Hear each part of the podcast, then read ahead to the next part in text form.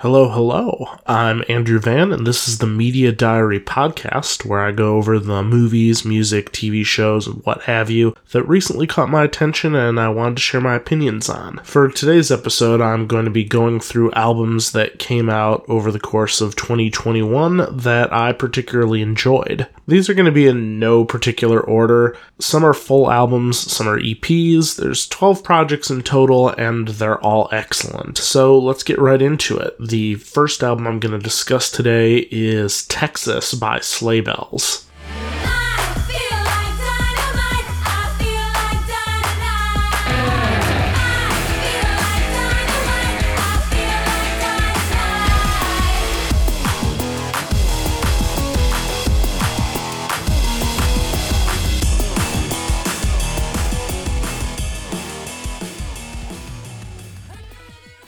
I've been waiting a hot minute for new music to come out from Sleigh Bells. I think they're one of the most distinct bands to emerge on the rock scene in the 2010s. Their last full album, Jessica Rabbit, which dropped in 2016, is, in my opinion, their best effort. And Texis seems to be taking a lot of cues from the energy and production of that previous album trading off some of that era's more chaotic elements for more solid songwriting chops. And generally, I'm okay with them continuing to explore this sound for a second album, because as I said before, nobody really sounds like them. Sure, there are other acts adding blown out guitars to programmed instrumentation, like Rina Sawayama or Poppy, but even then, Derek Miller has very particular taste in tones that set sleigh bells apart. Like, what the hell is up with their consistent surf rock influence? My favorite tracks off this one were An Acre Lost, Locust Laced,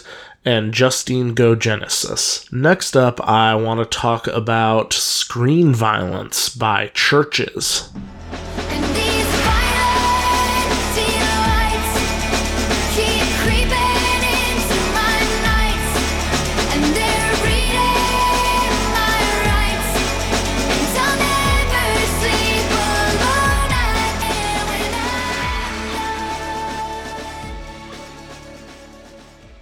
I'm not particularly fond of Indietronica in any of its many forms. Living through the early 2010s was a miserable time for me as somebody who enjoys heavier rock music, and CHVRCHES were kind of late to that wave of synth pop inspired indie music anyway. All of which is to say, I was very surprised to enjoy screen violence as much as I did, especially given how sick of 80s nostalgia I am at this point. Like, everyone does it, and everyone's been doing it for so long at this point. But Screen Violence does it well. And I think they channel that sound particularly for the purposes of addressing the dark subject matter of this album. Everything is centered around 80s horror tropes and the nightmarish existential dread of the digital world. And that works so well with the synthetic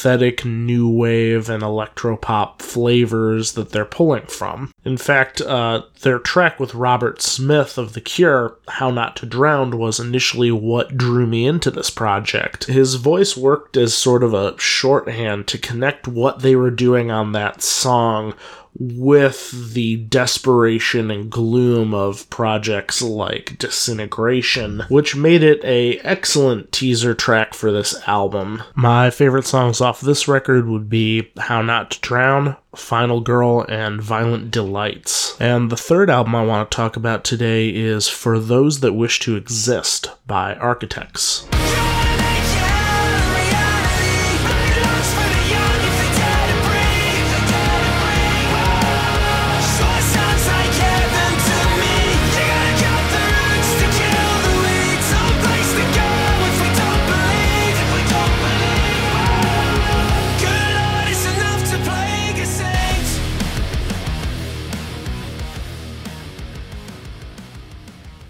Oftentimes, great works of art divide people by making their appeal and turnoffs one and the same. And I feel that way about the new Architects record. It reminds me of the electronic infused alternative rock of the early 2010s with contemporary djent fundamentals thrown in. And that should sound either boring as fuck or exactly what the doctor ordered, depending on your tastes. It might be easier for me to swallow this record than a lot of other people because I am not familiar with Architect's back catalog. I guess they were originally more of a metalcore come progressive rock outfit, two genres whose fan bases are notoriously welcoming.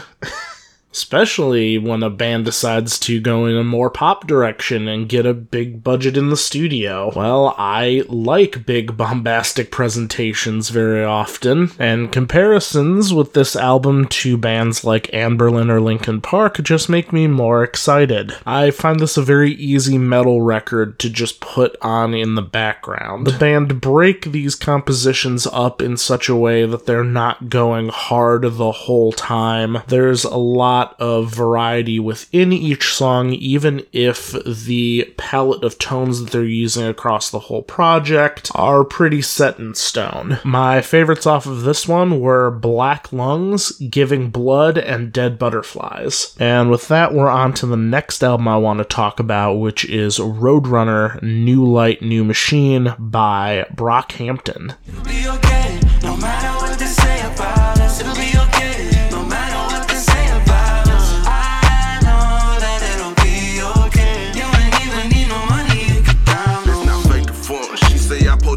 In my cup. For the opposition, plus I'm still riding with it tough. They say I should change the way I'm living, but just can't get enough. Still be quick to up that chopper on this block and hit them up.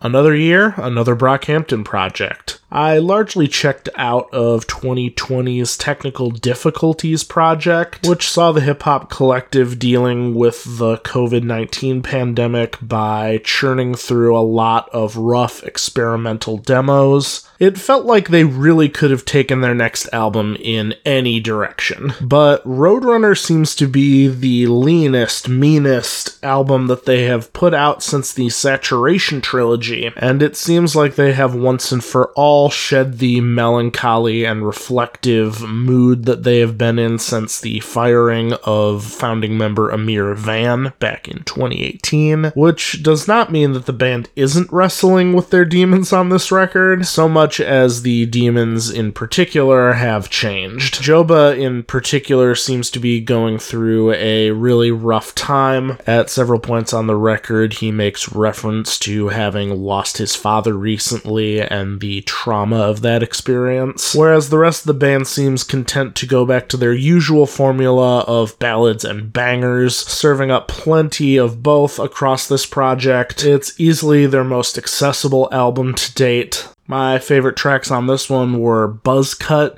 Count on Me, and The Light. On to the fifth album I'm going to talk about today, we have Eternal Blue by Spirit Spiritbox.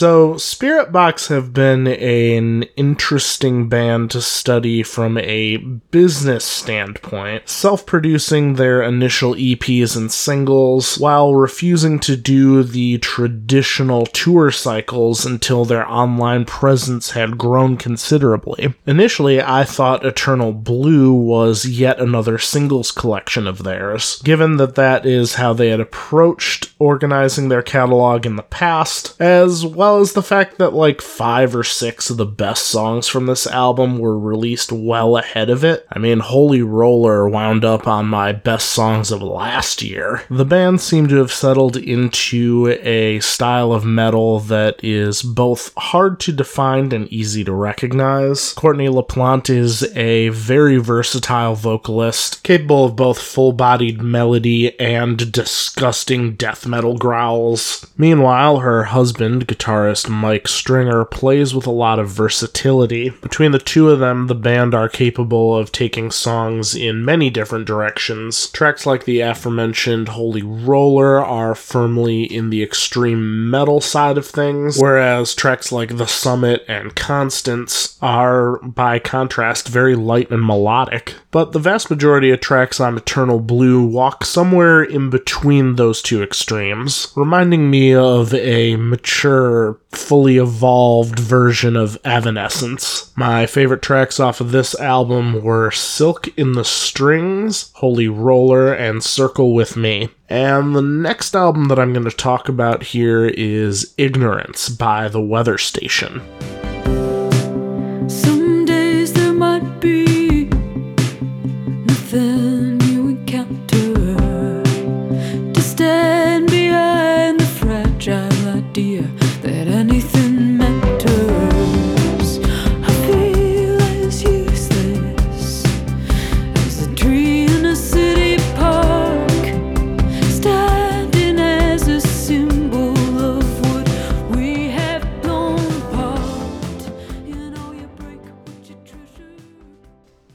In the year, I was bumping this album at the insistence of one of my friend's fiance, who was relentlessly hyping it up on Twitter. I told myself last year after falling in love with Phoebe Bridgers' Punisher that I needed to check out more female artists particularly from the folk and indie pop spheres. And I'm glad I did because Ignorance is a fantastic album. For how low key and fragile many of the songs here are, the production is full to the brim with little details to notice. From the nimble bass work to wispy woodwinds and shimmering synths, there's a lot to take in here, and it's all anchored by frontwoman Tamara Lindemann's distinctly weary voice. And I think it's her vocal performances as well as the grooves underlying every track on this record that keep it from becoming boring or overly sentimental. My favorite tracks off of this one were Atlantic, Tried to Tell You, and The Robber. And the next album we're going to be talking about is Awakening from Dukkha by Nine Treasures.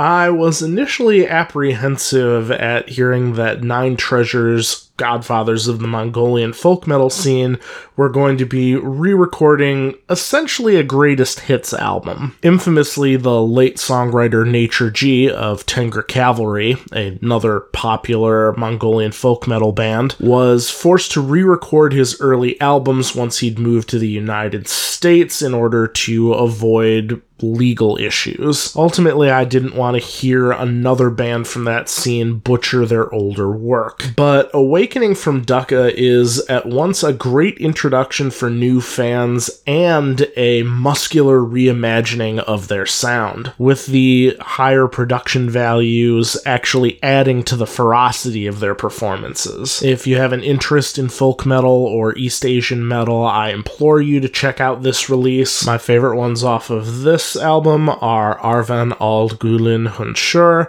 Praise for Fine Horse, and Nomen Dalai. And the eighth album we're going to be talking about today is Ska Dream by Jeff Rosenstock.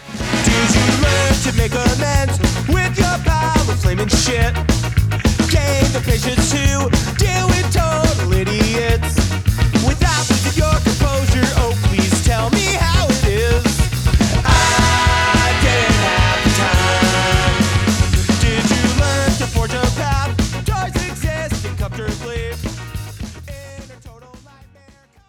This is a ska reimagining of Jeff Rosenstock's already delightful 2020 album, No Dream. With a little help from Jer of We Are the Union and Skatune Network, the album takes on very different vibes from the original while maintaining all of the charm and core songwriting elements that made it great. Personally, I love these kind of remix, reimagining projects. I think they're one of the rare opportunities artists get to respond to their own catalog, and you see Jeff doing just that throughout this project. On the new version of his single Scram, there is an added bridge section where he raps about killing racists, political scandals, and redistributing income, which works well with the song's original message of telling privileged assholes to fuck off, while also adding the specificity that his critiques are coming from the left. Uh, another changeup I appreciate is the tempo shift on opening track No Time, which was originally a 50 second blast of punk fury to start off the album. On Ska Dream, though, it slows down to a basic two tone vibe that lets the listener take in the phenomenal and spiteful lyrics. There's also a surprising amount of variety to this project. For the most part, there isn't a lot of sections that remind me of that real big fish 90s skate punk kind of vibe. Some of the tracks even drift into dub territory with these long, wobbly bass lines underpinning everything. So, yeah, this album is pretty great. It stands up on its own with tons of reasons to listen to it over the original album. My favorite songs on this one would be No Time to Skank, Ska Dream, and Hornline.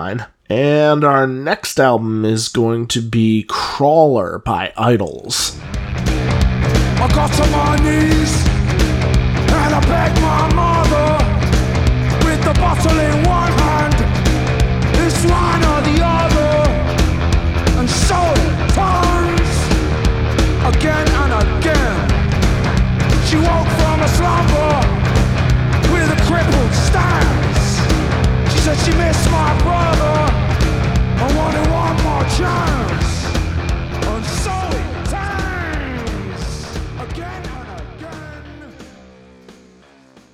Oh boy, Idles are back! For their last three albums, Idles have taken their trademark sound and pushed it to be as loud, blunt, and confrontational as possible. But after the release of last year's Ultra Mono, it was hard to imagine the band becoming any more simplistic or hard hitting. Which brings us to Crawler, the come down record of sorts. Idles have always denied their association with punk music. Technically, a lot of the droning and noisy guitar riffs that propel their songs fall under the label of post punk, but this is the first album of theirs that really makes me think of the bands in the 80s that were pushing this style of music. And it's weird because, on one hand, a lot of these tracks are somber and contemplative in a way that Idles haven't allowed themselves to be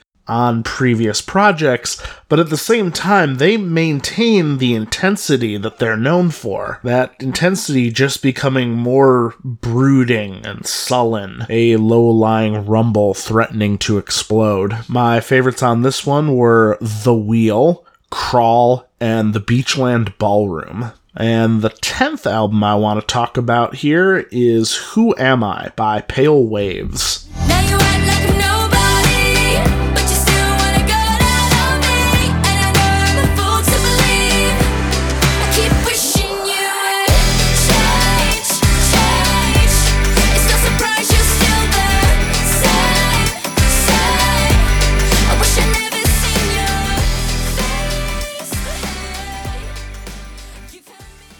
Look, this isn't a groundbreaking project, but it was my most listened to album on Spotify and Last FM by an embarrassing amount. For anyone who doesn't know of Pale Waves, they're essentially an Avril Lavigne tribute band. Like, they play with more nostalgic sounds from the late 90s, early 2000s than just Avril, but their singer's kind of a dead ringer. But I would have bumped the shit out of this in high school, and I'm not going to pretend I'm above doing so now. Yeah, it's derivative and a nostalgia grab, but it's got really tight songwriting across the board, and like half of the track list doesn't cross the three minute mark, so they don't even have time to become really annoying. Everything's just in and out, well polished, single worthy little tunes. I don't care, this is my guilty pleasure this year.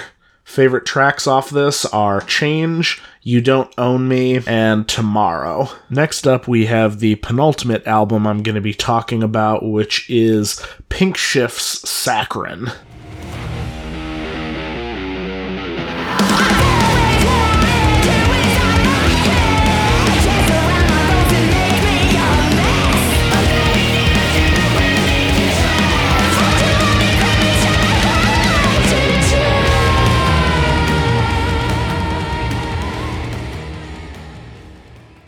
This was my favorite EP of the year. Most of its five tracks dropped as singles over the last half of 2020 to build hype for this new band. Punk has existed long enough as a distinct entity within rock that there are vanishingly few ways to innovate within it, and as such, fans of the genre tend to react strongly to minute differences in sound that casual observers might not pick up on. Pink Shift's Saccharin feels at once familiar and refreshing because of this. I'd compare them to Sum 41 in the way that they seem to not give a shit about crossing genre lines, so long as the undercurrent of punk fury remains. Now, granted, they sound nothing like Sum 41, it's just sort of the like approach to writing I'm talking about. Anyway, opening track Mars and I'm gonna tell my therapist on you feel like well oiled punk alternative standards, whereas Toro, by comparison, is a very different beast, starting off heavy as hell before progressing through several stages over the course of its lean minute and a half runtime. Like parts of this feel ambient, other parts are psychedelic, there's even some classic rock style guitar soloing at one point, and all of this leads directly into the final song of the EP, Rainwalk, which feels admittedly a bit like Paramore Worship, but I don't particularly mind that seeing as these five tracks run the gamut of all kinds of influences, which makes for a thrilling listen, and I'm excited to see what this band does going forward. And the last album I want to talk about here is Home Video by Lucy Dacus.